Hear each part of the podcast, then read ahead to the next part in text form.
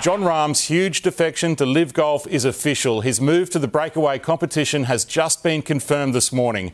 Welcomed by LIV's very happy figurehead, Greg Norman, the dual major winner and current Masters champion is leaving the PGA Tour on a deal worth around $900 million.